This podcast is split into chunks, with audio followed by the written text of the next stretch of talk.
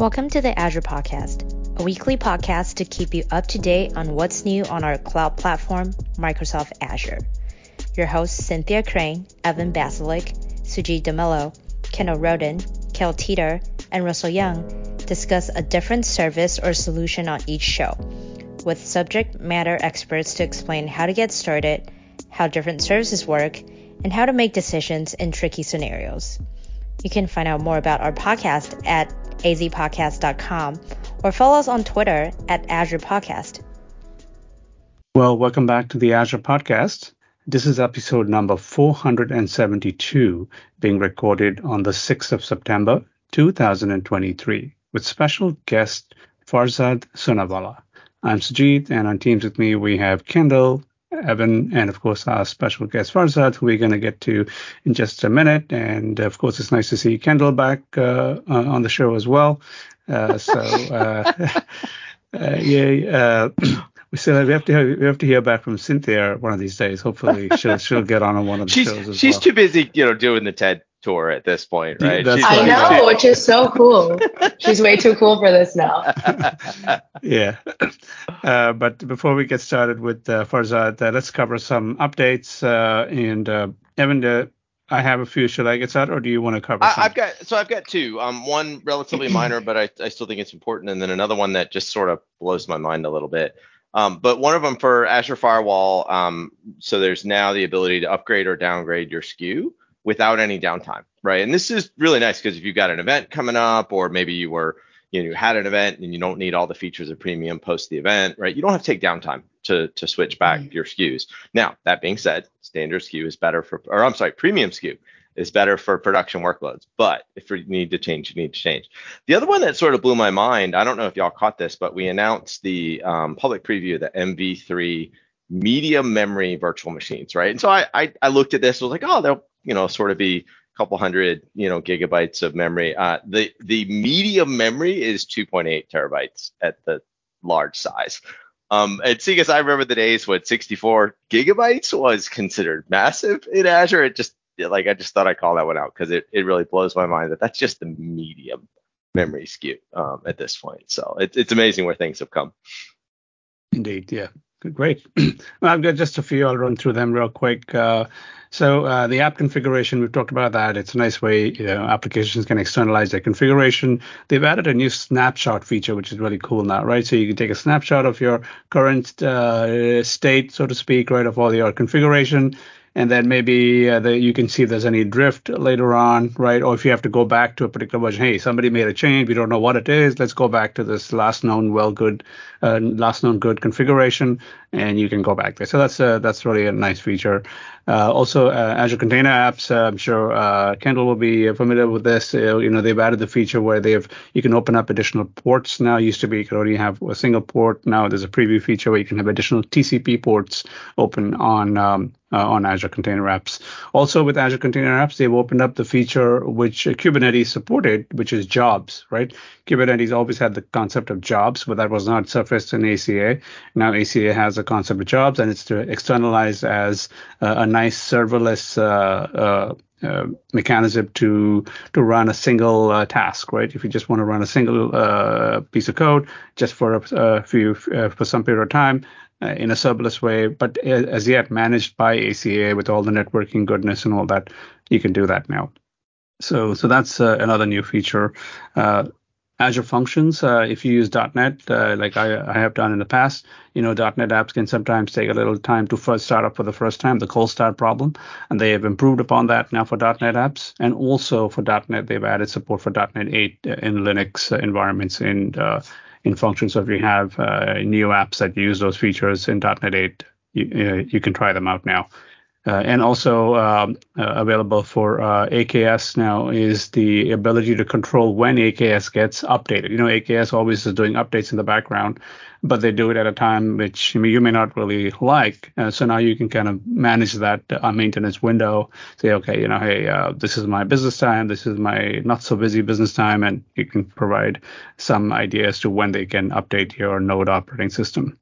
and finally, there's some updates for Azure SQL. Uh, you know, they've uh, allowed the, uh, you to externalize an API now from Azure SQL. And what that means is that if you have other apps, uh, you know, other systems that only work in terms of APIs. Like you don't want to do like a all fancy ODBC call and whatnot, right? You just need to call some API to trigger something and or get retrieve something from uh, Azure SQL.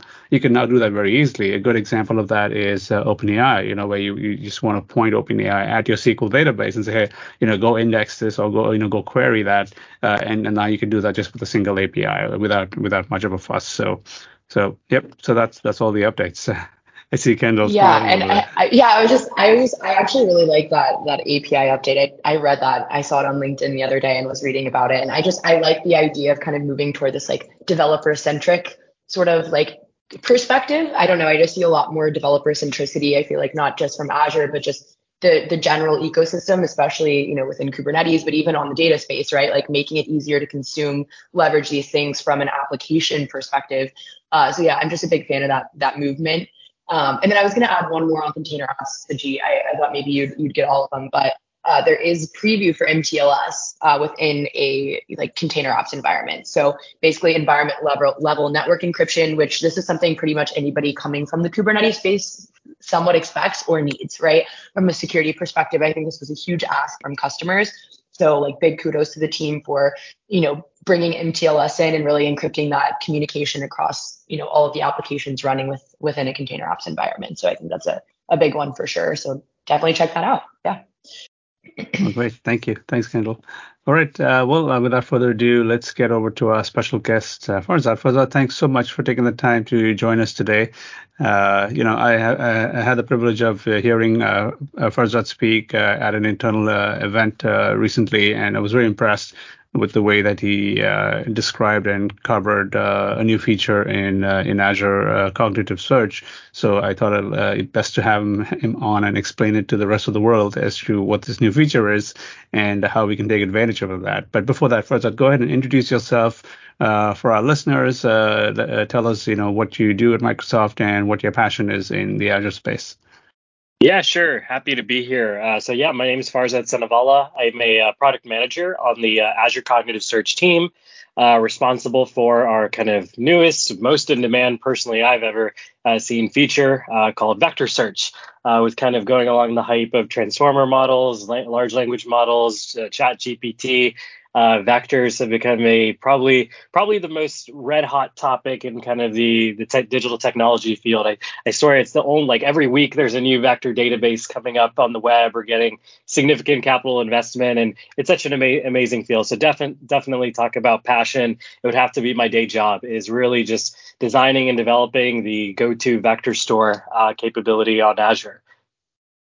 Before we get that, uh, oh sorry, uh, Kendall, you, you're on mute. Oh, she's out of uh, practice. That is no, I know, I know. I haven't been using Teams either, so I'm like, I'm back in Teams. It's feeling weird. Uh, but first, I was just gonna say, do you work with uh, like Derek Luggins off at all, like on the Cognitive Search team? Uh, him and I graduated from college together. We were like in the same program. Anyway, I just think it's a, such a solid team. Of, there's just such a solid team of people working on that product. Like he's done such an amazing job. So anyway, I just wanted to give, give a shout out there. Um, oh yeah, this Derek, is my Derek, Derek's my buddy, but I have to say I went to a rival school in LSU.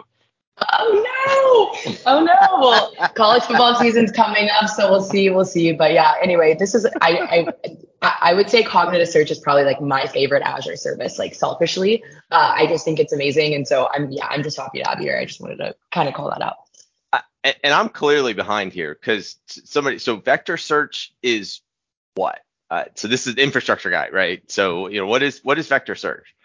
Yeah, so I'll, I'll give some context. So, so I'm a I'm a dev by background, and so uh, definitely this this kind of area of search and AI now is like definitely come like converging together to ultimately provide like the best possible end user experience when it comes to information retrieval, multimodality search, chat with your data, whatever the use case may be. So typically, uh, it was funny because la- last month my nephew actually asked me, he's in fifth grade. He's like, Farzad, what do you do at Microsoft again? I say, oh, I'm working on vector, vector features for Azure Cognitive Search. It's like, huh? Like, what's a vector? and I was like, okay, wow, like like it's not just a, a, fifth grader, but there's some really seasoned like software devs, like infrastructure folks that this is such like an emerging topic I think and you such just a hot compared me to a topic right fifth now. grader in there. I think that's what I heard. No, I just want to be very clear. He did, but I don't mind because he's kind of right. I mean, we don't know we don't know a about this, so Yeah, yeah. So I'll, I guess I'll first set the set the stage with just like some some some key terms, and I'll kind of literally just just set, segment it out. So I always tell people like, okay, what's the definition of data? And so this is just, just my, my Farzad's, Farzad's opinion. It's just a you know an organized collection of structured or semi-structured um, information. That's all data is. And so then I say, okay, let's talk about a database. So what's a database? And so a database is essentially a you know a system built for easy access management and essentially querying the data at hand.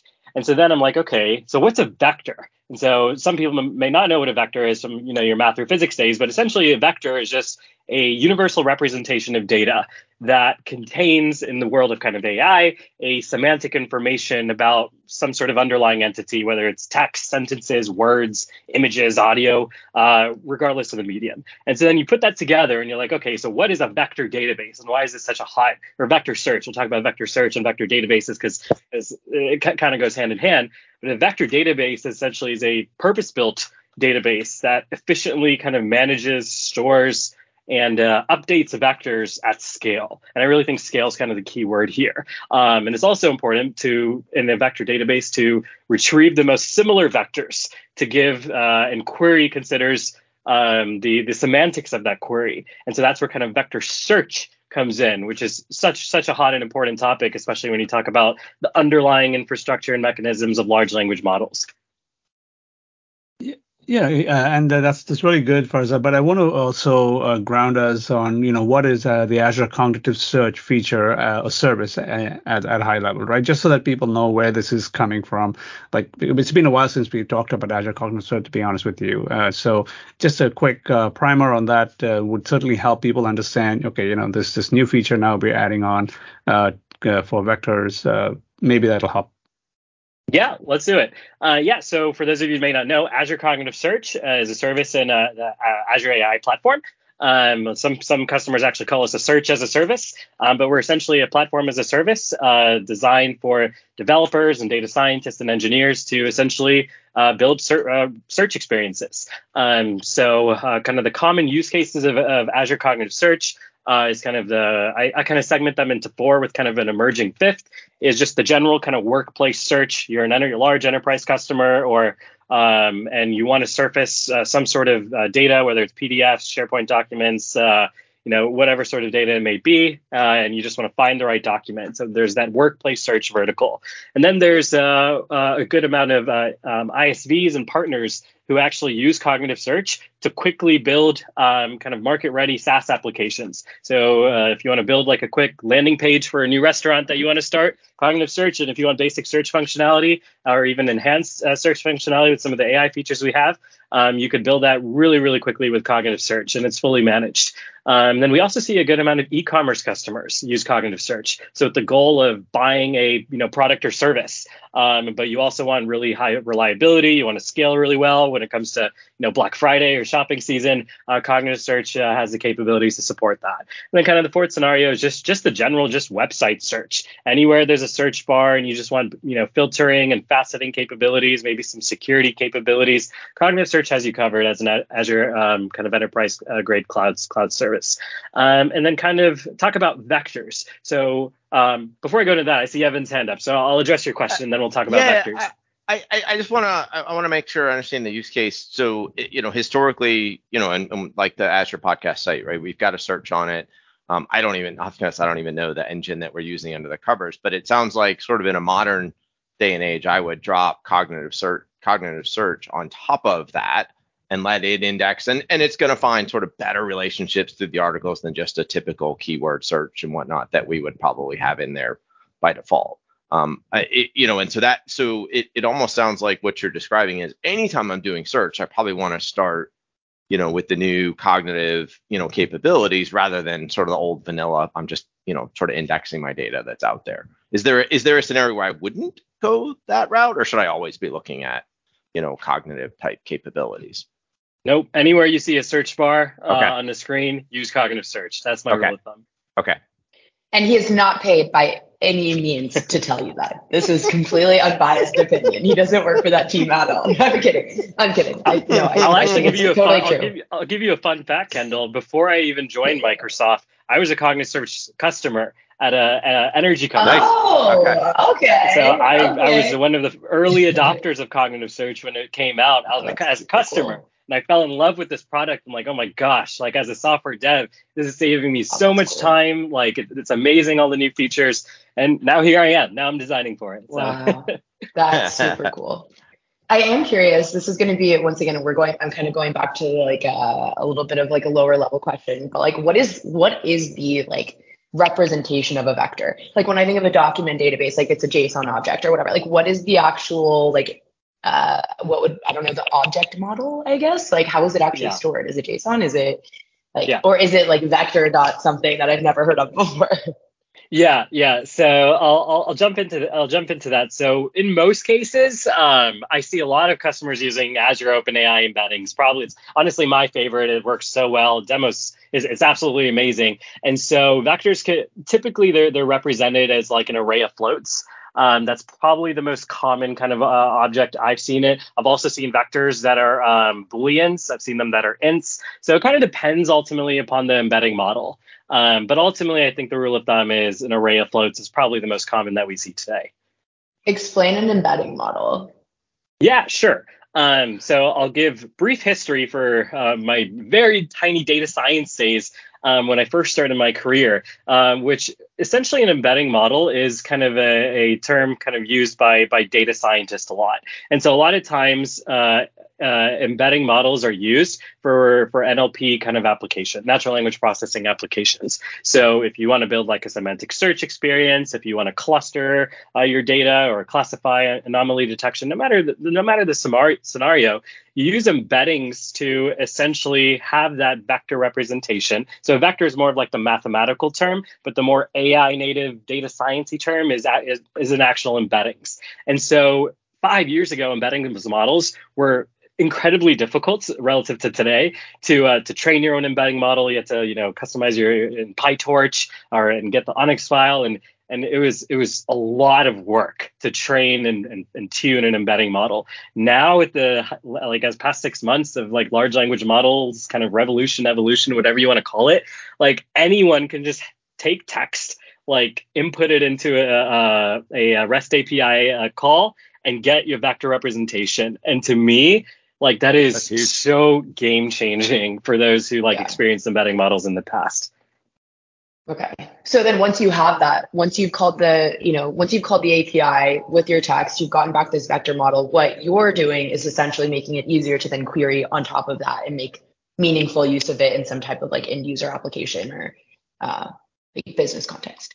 Yeah, exactly. And so I'll kind of okay. highlight the the key kind of design pattern of why I think we decided as a product group to invest in vector capabilities. Because as I mentioned earlier, cognitive search was just historically a full text search engine. That was what we designed from the ground up. And now, you know, we want to enter the vector space. We, we want to we want to be uh, competitive with native purpose-built vector databases. And so the the importance for that or business justification for that really comes from the statement that, you know, I think all of us probably said or heard someone say is I want a chat GPT like experience on my own data. And so, like, how many of you have heard that? Like, come on, everyone. Yeah, every, everyone's saying that. Yeah, everybody. Yeah. Yeah, and so essentially that design pattern um, is is, uh, is, is it's actually I think Meta was the one that uh, came out with the official paper about it. But this design pattern uh, that cognitive search is really important for enabling this use case of I want Chat GPT on my own data is called retrieval augmented generation, uh, or otherwise known as RAG, the RAG pattern. And so the reason why cognitive search and vectors are really important in this RAG pattern, and essentially I'll define what that is, is essentially where you have some sort of app or UI. And essentially, we know what prompts are, we know what tokens are. Um, and so, uh, and we know what, you know, rate limits are. And so in every single large language model, just the way the transformers uh, models works from an infrastructure perspective, there's always going to be a token limit. And so there's only so much words or tokens or letters, characters, whatever you want to call it, you could pass into that large language model prompt. Yeah, we're seeing some open source ones like expand it, but for the most part, there's always going to be that upper limit. And so if I'm a large customer organization and I have terabytes of data that's in the trillions of characters or tokens, whatever it wants to be, I can't just inject all my data into a single prompt and say, oh, I want you to, to, to describe for me the revenue forecast for, for you know, this. You, you can't do that. And so what the retriever portion in this retrieval augmented uh, generation pattern is, is really where cognitive search comes in, where you use a search engine or a vector database to have a vector search experience where you vectorize all your con- all, all your content using an embedding model. Um, often ones like Azure OpenAI. There's ones from uh, on Hugging Face that are really popular that I play around with. Um, and uh, every week I think there's new ones. There's actually a leaderboard that shows to see how who's more competitive. It's pretty cool on Hugging Face. And um, once you vectorize all this content, then you could actually insert those vector representations into cognitive search. And so now the new uh, vector search capabilities in cognitive search allow you to perform um, this uh, nearest neighbor search or approximate nearest neighbor algorithm to essentially find the most similar vectors to a certain query that someone might be typing in on their uh, ChatGPT prompt or large language model prompt, and it'll retrieve documents through through a uh, through a search as a service like cognitive search using this algorithm. And um, once you have the the documents retrieved, uh, the the top you know one, three, five, 10, 50, however many chunks or tokens that will fit into your context window, um, you could pass that in into your large language model prompt. So you there's this term called grounding your large language model. This is grounding it by by by giving it the context it needs. And so that's that's the biggest business value you get with vector search capabilities um, in Azure Cognitive Search. Uh, yes, as far as that, so when you when you query this vector database now, right? Because this is the database of floats, let's say an arrays of floats, right? Essentially, there's a lot of numbers out there. And now when you send in your query, do you also have your, does your query also have to be uh, embedded or have the embeddings? Like, is, is, or do you pass in your query as text and you convert it? I'm guessing you have to do the embeddings before you pass it into the query. Precisely. So once you have a, uh, let's just we talked about JSON earlier. Um, there's a there's a really hello world lightweight code sample I put together that has like all the Azure services, very lightweight schema title, content, ID, category, and talks about Azure DevOps, Azure Cognitive Search, Azure Functions, all, and and I wanted to hmm, I want to do a semantic search experience. If I'm brand new to Azure and we have all these amazing services, how can someone type in natural language like, hey, I want a scalable storage solution, or I want a robust robust rich text uh, search service that supports vectors, something like that. They, they, they, don't know the names or the descriptions of the services we have to offer, but I want this kind of semantic like search experience. So what's required in cognitive search is, as I mentioned earlier, you vectorize all those documents, and then it's also responsible. Um, uh, well, once you have all the document vectors inside of your vector database, then you're also going to let's just say I want to query scalable storage solution. Then I, using the same embedding model that I used to vectorize my document corpus,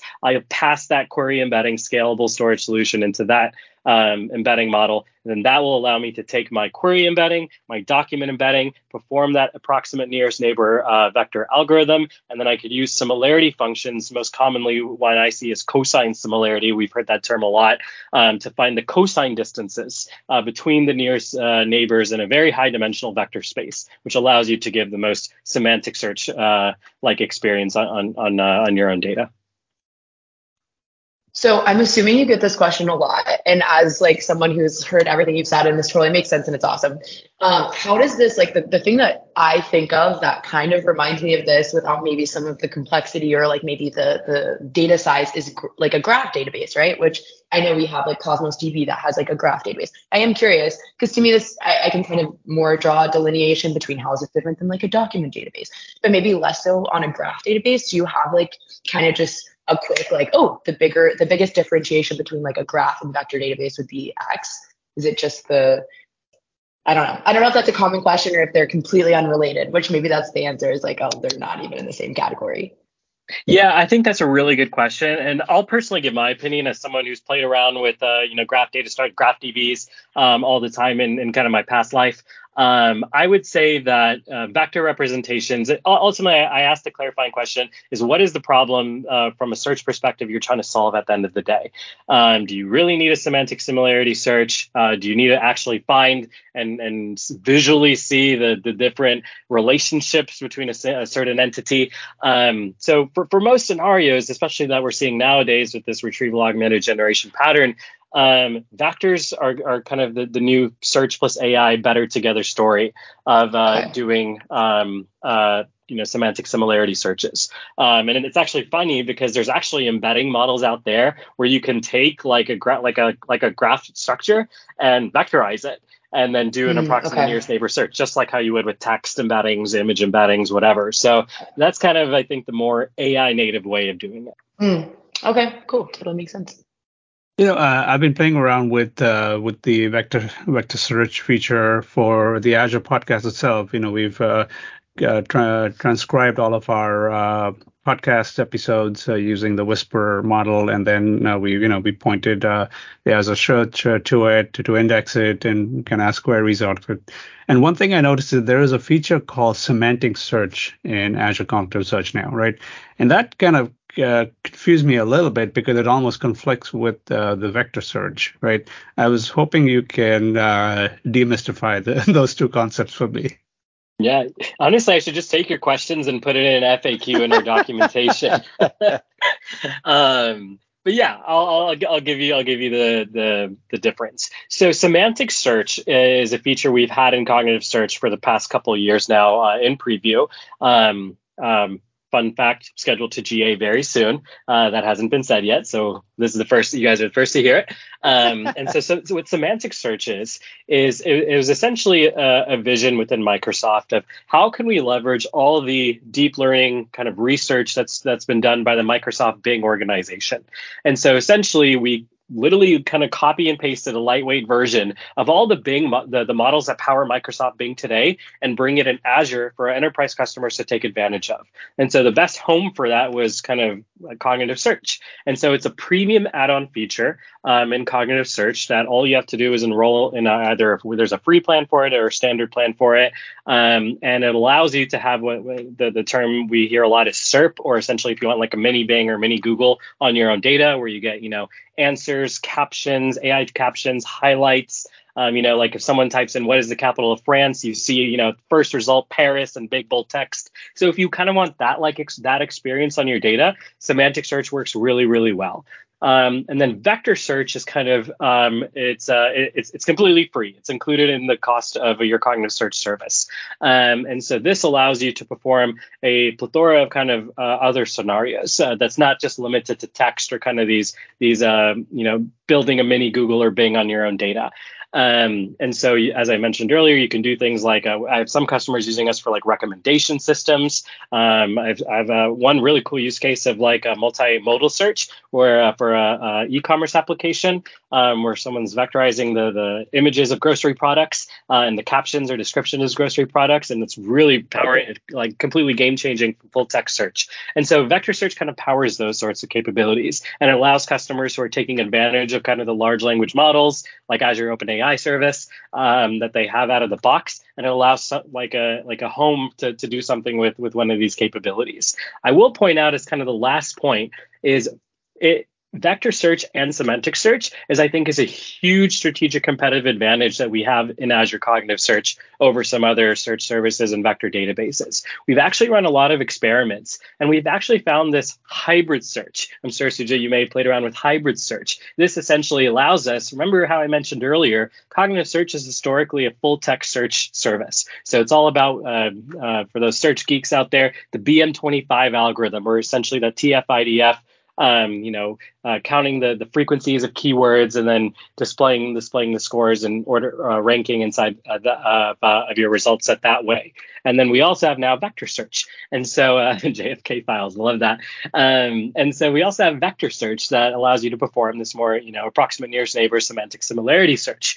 And so what we found that vector search alone does a really um, good job at kind of recalling the the most similar documents or nearest neighbors, but sometimes your ranking isn't actually going to be the best. And so what a lot of our experiments have shown is that having what we we call internally in level two re-ranker that takes the you know the top 20, top 50, top 7500, however many documents, and throws it into another model, probably a deep learning model that will re-rank the documents um, will actually increase the precision or ranking and retrieval quality.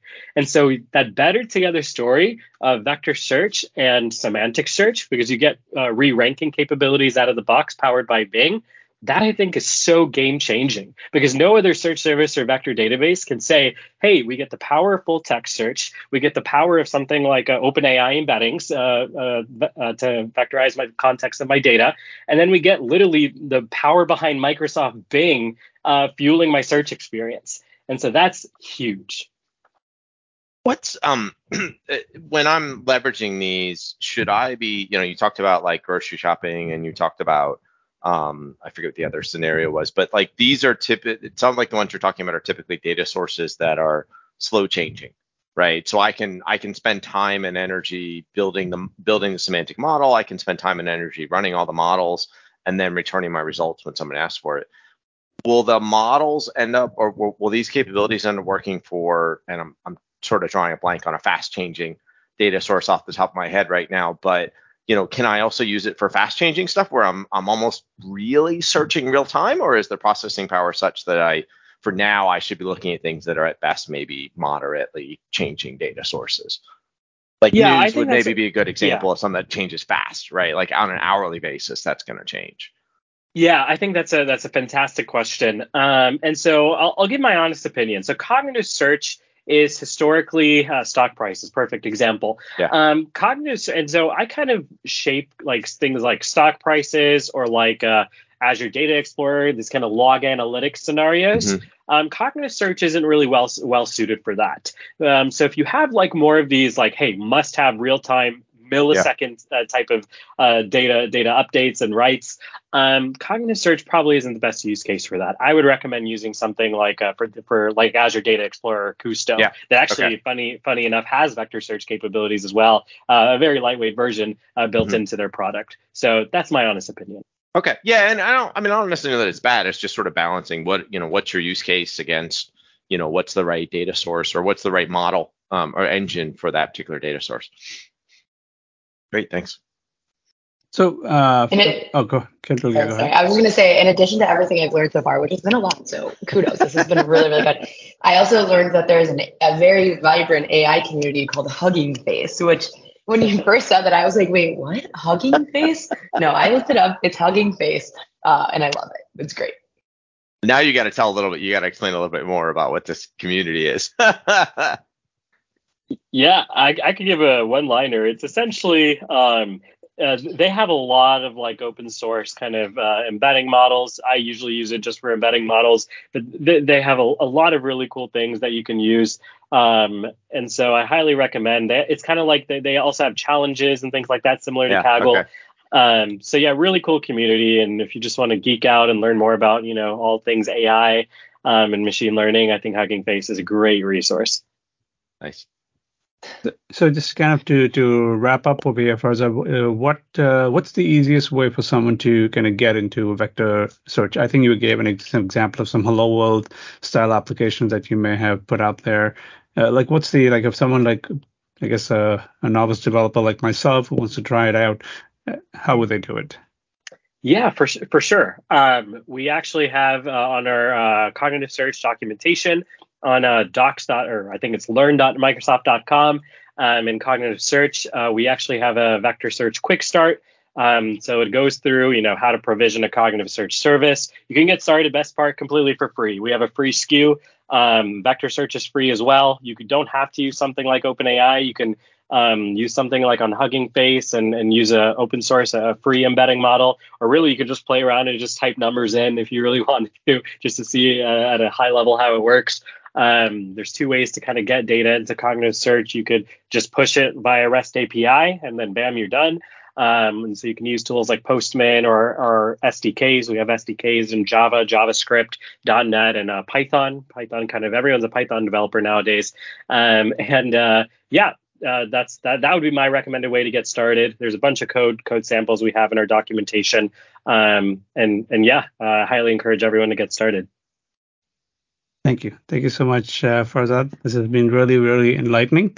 And uh, I'm sure our listeners will appreciate uh, the new features in Azure Cognitive Search. So thanks for explaining to explaining it to us in terms that we can all understand, fifth graders, uh, fifth grader style. So appreciate. I'm gonna that. remember that, Farzad. I'm gonna remember that.